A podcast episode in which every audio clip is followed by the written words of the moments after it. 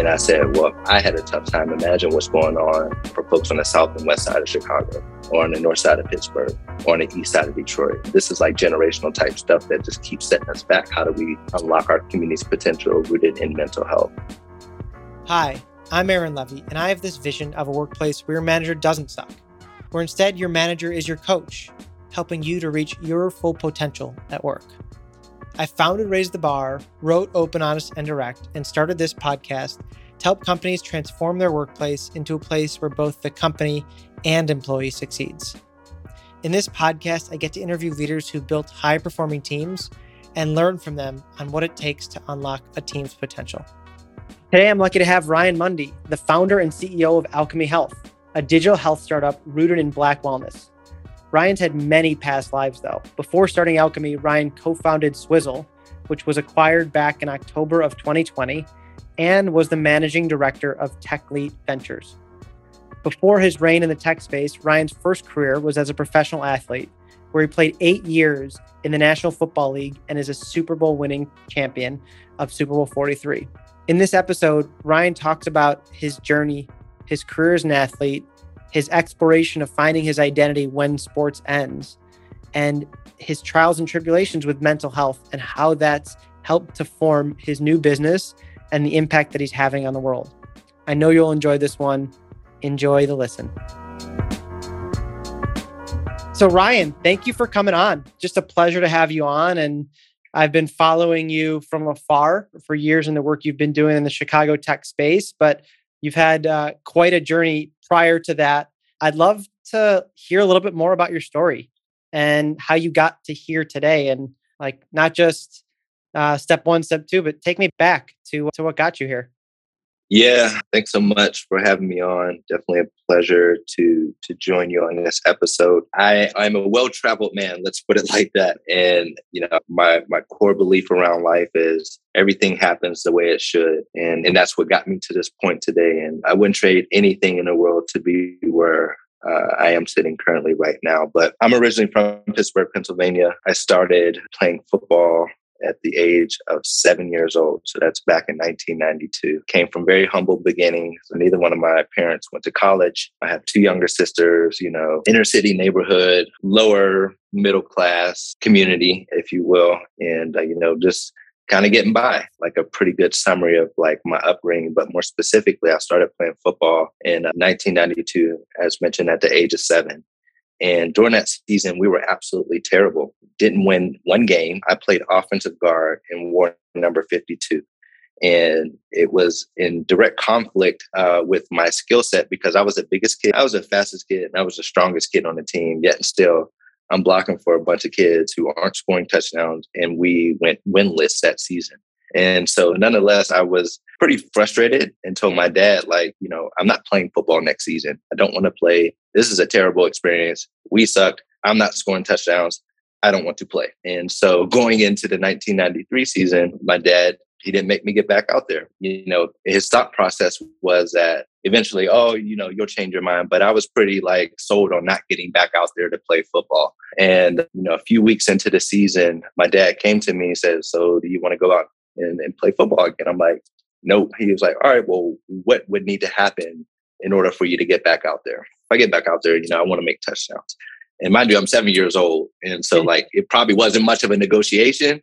But I, I do remember like articulating him to him like, you know, if I want if I'm getting back out there, you know, I want the ball and I want to score touchdowns like Emmitt Smith, Barry Sanders, etc. And so that was a deal we struck. Uh, my dad's best friend took over the head coaching duties, so that was like an easy thing to make happen. The transition me to running back. But I always tell that story because had it not for my dad, I, and you know, again, I, I frame this as a negotiation.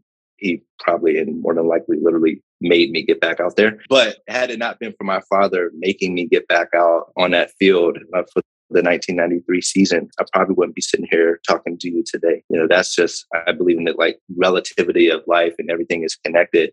And had I not made that decision and my dad not made that decision for me, I, a lot of things in my life probably wouldn't have happened the way that they would. But fast forward through that, as mentioned, grew up in Pittsburgh and, you know, became high school All American, the whole nine, highly recruited. I had probably upwards of 40 or so full scholarship rides uh, across the country, but narrowed my choices down to uh, Pitt Penn State, Michigan, Virginia, and Notre Dame, and ultimately selected Michigan, where I went to the University of Michigan and played four seasons there and had a really good career. You know, started a bunch of games throughout my time there, but I eventually went to West Virginia for my fifth year of football and played under Rich Rodriguez. And, you know, we had a good, good year that year, but eventually I got drafted back home to the Pittsburgh Steelers in 2008 and we won a Super Bowl my rookie year. And so, you know, that was like it was it was a dream come true for me to be drafted by my hometown team first and foremost. You know, to live out a lifelong dream in front of my family, my friends, and everybody who had helped me throughout the ups and downs to get that starting point or that station in life to actually realize a dream in front of everyone who had helped get there was really special. But the icing or the cherry on top of that was that we won a Super Bowl my rookie year. There's a lot of Hall of Fame players out there who don't even come remotely close to winning a Super Bowl. And here I am, you know, fresh out of college in my hometown on a Super Bowl winning team. You know, it's kind of like a movie script, if you will. But fast forward two years later, we went to another Super Bowl, lost that versus Green Bay, unfortunately. So I know the joy of winning a Super Bowl and mm. also the agony of losing one. But I played five years in Pittsburgh under some amazing coaches and some Hall of Fame teammates. I played one year in New York with the Giants. And then I came to uh, Chicago and played two seasons there and 2014 and 2015 and subsequently retired after eight years and during that time of transition i got into as you mentioned startups more so on the angel investor side and so made a handful of bets you know across the country as like a mercenary angel investor but then eventually got on the other side of the table started one business in the eco-friendly category around uh, reusable straws this was the summer of 2018 where everybody was anti-plastic and plastic straws specifically were the antichrist and I was like, all right, well, somebody needs to do something about this. I should go do it. And figured out a business opportunity to create a little lifestyle business. We did really well with that. I sold that business almost a year ago to, as I prepared to now focus on uh, Alkeme, which is a, a digital health company uh, focused on eliminating disparities from the healthcare system, starting with the, mental health platform that focuses on a Black experience. I probably have the math wrong, but you said you started in 92 at seven and you played till 2015. So you know a major part of your life your identity your career was playing football and then what you're 29 30 and your career is over and you know you've had super bowl and you've been in the super bowl and you've done all this stuff but to the real world you're a 29 30 year old so like help me understand what that kind of evolution was going from my identity as a football player to now becoming something else or recreating myself in a whole new career and endeavor. Yeah it's you know sports is an amazing activity it teaches you ton of life lessons. And so, particularly football, it's a physical game. You get knocked down, you got to get back up.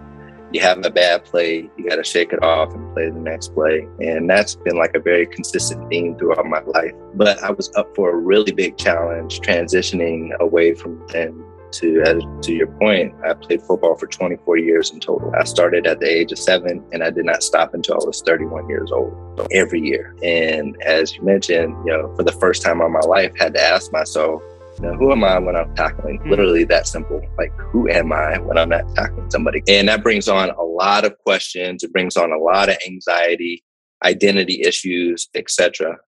And so I remember very distinctly uh, during my, that rookie season that I talked about, Mike Tomlin told me, you know, football is not who you are, it's what you do. And, you know, that stuck with me throughout my professional career. And I was very proactive in finding or at least educating myself, you know, through different programs. I actually got my MBA while I was an active athlete at the University of Miami, Florida. So that was my way of kind of like mitigating this inevitable transition, which I had saw a lot of my predecessors deal with some like pretty heavy stuff around like alcoholism, substance abuse, money troubles, the whole nine. I, had seen that and I was determined not to be that person. And my way of mitigating that was through education. But it's a lot different when that rubber has to meet the road. And so I was highly educated when I retired. But what I quickly realized is I was not emotionally ready for that transition. And so again, that's what that big looming question of like, who am I? Like, yeah, I got a degree, but who am I? You know what I mean? Like I had to take that journey in, inward because I was dealing with a bunch of anxiety. I was dealing with depression. I was dealing with general identity issues. It was just kind of a lot for me to kind of take on. And, you know, at the age of 31, I got a wife, I have two kids, and then there's all these external pressures. And so it was a lot for me to to manage. And when i went out into the you know the marketplace to go see a therapist and go get help tough time doing that to be honest with you. You know people were still looking at me as like ryan mundy the athlete. Oh you shouldn't have these problems. You should be all good because you did this this and this. It was really really tough sledding. And so you know that's like the backstory behind why i built Alkeme or why i'm building Alkeme but it's really important especially now today in this day and age where athletes are being more vocal about mental health and just the humanity of of such. Like we all deal with these issues, whether it's transition, just who am I in the world. I mean, it is it's it's such a really important time to bring these things to light. But my experience really showed up at the age of 31 when I was trying to figure out who am I such a big question. It's such a big question that uh, you know all human beings ask themselves, and it's so interesting because I, you know, I've talked to a number of athletes around this too. Your identity is tied to the sport. You know what you mm-hmm. said. Mike Tomlin said, "Football is not who you are; it's what you do." And it's almost like it sounds like you thought about this prior to retirement, but the day you stop playing football is the day where it smacks you in the face, and you have to say, "What's this life thing about?" Yep, for sure. But the reality is, at some point along the spectrum of being an athlete specifically, you know, you have to face that inevitable transition, whether you stop playing after high school. A lot of my buddies stopped playing after college. And the reality there is that, you know, life hit them uh, in the face really hard because, you know, we were doing all the same things on campus. But for one reason or another, you know, I made it professionally and they didn't.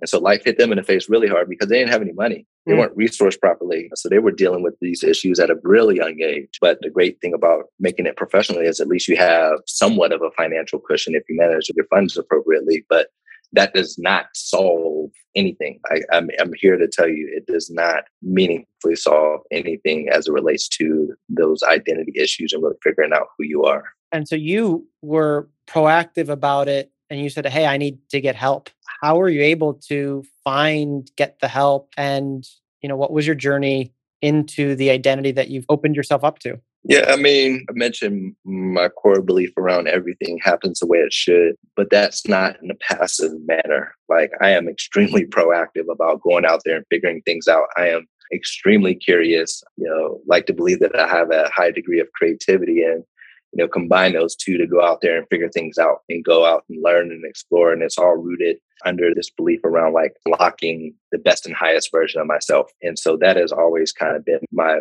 mo if you will. It's like how can i get better? How can i unlock the next version of myself? And so that was like the the fuel that allowed me to kind of separate myself from football you know as, as it relates to like that identity transition if you will like and it was I should be very honest here. Like it, it was compounded too because I did not have a good departure from the Bears. You know, I was injured. You know, staff and I we weren't on the same page on a few things, and so when I retired, I was injured and upset, mm. and that did not enable a good relationship for me to transition away from the game that I again that I have played for 24 years. So in all reality, I was bitter as hell and very upset. You know, people think that that when you retire, you retire with the team and you get this press conference and it's a swan song and you know all this jazz. Like it ain't like that for 99.9% of the athletes. And, and, so like I was upset, I was emotionally hurt, I was physically hurt and and all, you know, just kind of use that negative energy to try to propel myself forward and find find myself and carve out a new identity. And so as it relates to like the mental health portion of that, when I went out into the marketplace, again, people were looking at me as Ryan Mundy athlete. I'm like, don't talk to me about football. I don't want to talk about that. That part of my life is done. I'm trying to move on and pursue, you know, use the skills that I've developed as a professional athlete in a new context. That was like the pull through that I was looking for. And so, you know, really dealt with some tough situations and tough issues and that's how I even got into tech. I was like, ooh, what's this? I don't know anything about it. I don't know anything about VC. I got a few dollars. I'm gonna go do it. And you know that that unlocking of the potential was really what drove me professionally. But personally, I was still kind of working through and navigating that. But what I learned through that experience personally was that healthcare and the healthcare system is uh, flawed at best, particularly for communities of color, Black and Brown communities who are looking for culturally competent, culturally relevant care. Like I was looking for somebody, as I mentioned, not to see me as Ryan Mundy, the athlete. Those days were done. I needed help and support for like Ryan Mundy, the man, Ryan Mundy, the black man, Ryan Mundy, the husband, Ryan Mundy, the father. Like, help me out with that. But the athlete portion of my life is so big and consuming that, you know, people gravitate towards it. And so I had a really rough go, uh, but eventually, you know, a professional that helped me work through uh, through some things. But you know, in that experience, I realized that even with resources, like I still had a very tough time finding the care that I needed. And so that was the driver for me starting out. It's so interesting that you just said you just converted your kind of drive of unlock the best and highest version of myself and what seems like in finding or as you got clear on your identity and success in the tech world and success in your business career it almost seems like Alkeme is that this next level it's a stage beyond you beyond your identity to like how do i as you said unlock the potential of the communities that we can touch and get us back from from some setbacks we've had in terms of the way the healthcare system is broken in general but very broken for communities of color Yep, for sure. You know, that that is the driver. And again, you know, using my unique positioning, my set of life experiences, you know, not many people are walking around saying I played eight years in the NFL, and won a Super Bowl, etc. So, you know, the the the challenge for me initially was like, how do I channel all that value that I built up over 24 years? Like I can't completely do away with that. Like, how do I use that as uh, a net positive for me and and use it to propel me into my next endeavor you know and it, it, took some time to really figure that out but you know i feel like i'm in a good spot with it right now. So as you were figuring that out and exploring it and taking the, that time i think what i'm wondering is what are some of those things that you that you're taking carrying forward with you from your past experiences? Whether you know in pee wee football or on a super bowl winning team or in selling a business? Like, what are those experiences that you're pulling forward into Alkeme and, and into the next stage?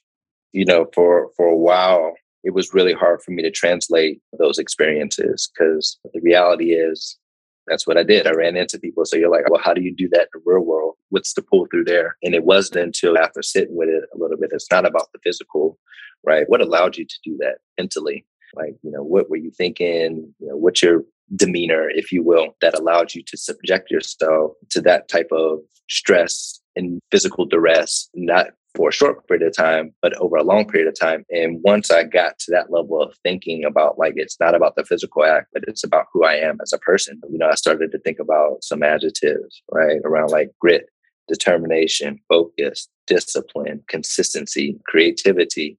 I mean, the whole nine, intuition, like all these things started to bubble up.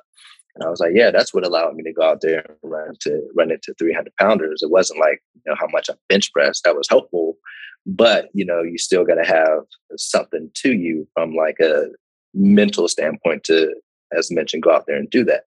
And, and so when I started to repurpose and put those things into context, I was like, yo, this sounds like a pretty amazing and incredible business person. And so with that, you know, the next step was finding something that I'm passionate about and that I want to do and that I want to apply these skills to. And so it was a, you know, it was a multi-step process, but you know, kind of taking it back and really understanding that, you know, I've been on some really great teams and quite frankly, I've been on some shitty teams. and, and understanding like some of the characteristics of like how great teams win, what causes some cracks in the ship. I've, I've been able to really sit down, digest those, and, and think about how to put them into you know the company that I'm building today. I almost like that as kind of almost like a recipe or a set of steps because the people that listen to this are leaders themselves who are looking to evolve themselves and evolve their organizations. And, you know, what you said is looking at what I've done successfully in the past, you know, whether it's in your case, football, but in anybody else's case, right? We've we've all been successful in one thing or another and looking at what are those strengths that we have and things that we value, you know, and you mentioned things that you had you could attribute to, not just the physical, but the grit, the determination, the consistency and build that list and say, okay, how do I apply that to what I want to create? and define what mm-hmm. you want to create and then mm-hmm. go about what I heard doing the work. Yep. So it's almost like a, a good little recipe for success is like get clear on yourself, your skills, your strengths, define how you want to apply them and then start applying them. That's exactly right. You know, I think a lot about like my time on the Steelers, world class organization. You know, there's a reason why, well, Tom Brady just passed them last year, but there was a reason that they have six Super Bowls and some organizations have zero or they're still holding on to the something that happened 30, 40 years ago. There's a big reason behind that. And, you know, took a lot of reflected back on a lot of the insights there, but more specifically, you know, I backed up a Hall of Famer in Pittsburgh and that Hall of Famer was Troy Polamalu and also backed up a really, really, really good safety in Ryan Clark, who's now commentating on ESPN. And so like when either one of those guys went out the game, guess who was going in the game? Me. But more specifically, when Troy went out the game, just imagine the, the level of expectation and the pressure that I have to go into the game and think that I have to live up to this guy. You know, he's out there jumping over the line, you know, making not game changing plays, not season changing plays, but like plays that literally like shape the face of the franchise. And I got to go out there and replace this guy. That is a very, very tall task. But what I learned throughout that process is I don't need to go out there and be Troy Polamalu. I just need to be go out there and be the best and highest version of Ryan Mundy. And I'm here for a reason. Right. So they didn't bring me in here to be Troy Polamalu, they brought me in here to be the best and highest Ryan Mundy. And so shifting that lens of thinking, you know, I just had to best understand my skills my attributes and and have a core belief knowing that I had the support of the staff, my teammates, etc. And if I went out there and did, you know, became my the best and highest version of myself, we would be okay. The team would be fine. We would do well, so on and so forth. So it was a really important lesson for me to, you know, not always be looking to your left and looking to your right, comparing yourself to others, but really figuring out how to maximize what you have and and and being at peace with that. Uh, it's such a powerful lesson. And it's one of those things that we talk about. I was just in a group of 12 leaders just before this. And one of the biggest things is like the best leader you can be is yourself. And it's so easy yep. to compare yourself to, right, the Steve Jobs, or in your situation, literally the person who was just coming out before you, Troy Polamalu, right? And say, I need to be like him, as opposed to saying, let me be the best and highest version of myself. And that's like such a key lesson that any individual can learn, right? Being your authentic self is the best outcome you can deliver to people around you. Yeah, for sure. And, it, and it's not at a discount for drawing inspiration from those folks, which you know, I do, and and and I did, you know, with Troy, and even now in the business context, I draw a lot of inspiration. But you know, the reality is, you still have to have that that level of self awareness to know how to apply it to what you got going on. You know, and that that has always been like the I think the kind of hidden truth is look look for inspiration out in the world, but you have to have a realistic view of what's going of your situation and circumstances, self awareness, etc and figure out how to best apply that. So I learned a ton from Troy. I, I got better because I I picked up on some of the things that were applicable to me and drew some inspiration from his play, but all the while still not measuring myself against him because he's a totally different uh, breed of cat and not always thinking and, and have again having that self awareness of the things that I'm capable of versus the things that he was obviously capable of. And you said something that was kind of like hidden in there, but is so crucial to any team's performance is you said, I know I had the trust of the team, like the team was behind me. And this idea of I can feel safe to be myself, right? To be the best version of myself. And that in that, my team trusts me to be there. That that crosses all boundaries, right? That's outside of sports, inside of sports, it's everywhere. And such a crucial component of anybody feeling and being able to perform at their best in the workplace. Yep, trust is earned, not given. And in that context, and I tell the team this all the time, is that we have to earn trust. You know, like we don't just hand it out like pieces of Halloween candy. You have to earn that. And that takes time to really develop that relationship. And there has to be like clear guidance uh, and understanding of what is trustworthy and what's not trustworthy, i.e., what falls below the line and what, you know, is is above the standard. We had a saying in Pittsburgh where Mike Tomlin had a saying, the standard is the standard. And at first I had no idea what that meant. I'm like, coach, what the hell are you talking about? Uh, but, but if you hear it enough, you're like, yeah, it's like, it, it kind of makes sense. So again, let's think about this scenario where Ryan Mundy and Troy Polamalu play safety, period. That is a fact right? And there's there's a level of play uh, that we've already kind of established. Troy's a Hall of Famer. Ryan Mundy is not. But what Ryan Mundy did do, and what what allowed Ryan to earn the trust of his teammates and coaches for him to for them to put him into the game was that he met the standard, right? So how far you go above the standard, that's subjective and relative. But what we do know is that there's a bare minimum here. We have to meet or be above that to even be considered to be a part of the organization or to to have a role in the organization. So, you know, having that clarity and understanding, I think really helps develop that trust because, you know, other positions and other people in the organization, they know what it takes to go out there at a bare minimum and kind of to do the job. And you've taken all of this, all this learning of your your past careers, right? Your career as a venture capitalist, your career as a as a founder and successful business owner, your career as a professional athlete and an athlete, and you said, okay, I'm taking these experiences, I'm taking this life journey, and I'm building Alkeme and creating not just giving back, but more so creating um, an opening for for mental health. What does that look like? Yeah. So our mission at Alkeme is to become the universal healthcare provider for the Black community, and that mission is rooted in mental health. But during this time, my time of transition, I was seeing you know, type 2 diabetes amputation, cardiovascular disease. My grandfather passed away from Alzheimer's, heart attack, stroke, you name it. And I put my experience and experience of my family on that trajectory of black and brown health. Didn't seem like nobody was doing anything because it was just kind of raining on my life. And mm-hmm. so I asked myself the question, well, what does this look like? Where is the starting point? That's such a big question. And it took me a while to wrap my brain around like what the answer is or what step one looks like. But it's really developed in a core truth that a healthy life starts with a healthy mind. You know, if if we're not fit mentally, if we're not healthy mentally, then all aspects of our lives are susceptible. How can we adhere to like healthy eating habits? How can we adhere to any protocols that are prescribed to us if we're not in the right mindset and in a healthy mindset to be proactive and diligent about maintaining those regimens? And then also 2020 happened.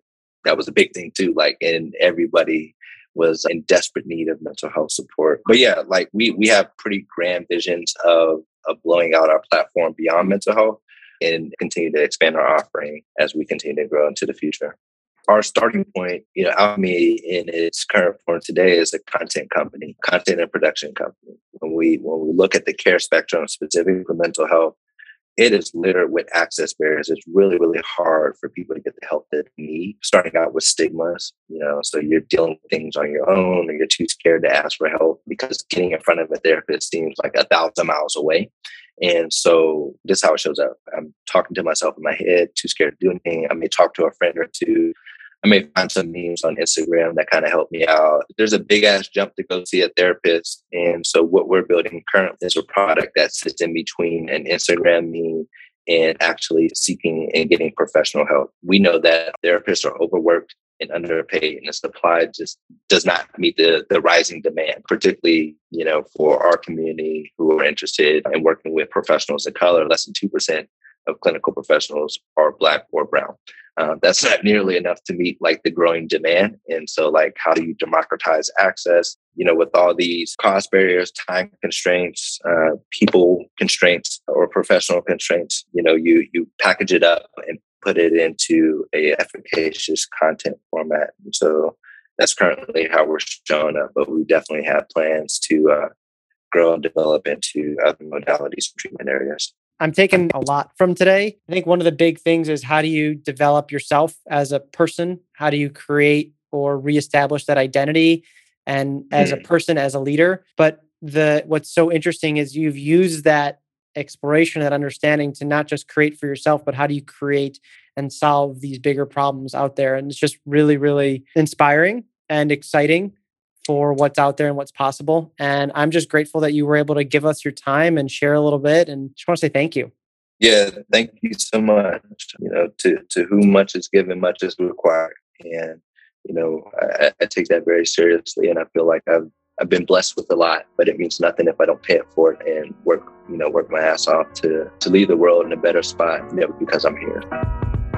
Open Honest and Direct is produced by Raise the Bar, where we help companies level up their leadership by empowering their managers with the tools, skills, and training to be better leaders of people. You can get in touch with us at raisebar.co. Thank you for listening and go put your learning into practice.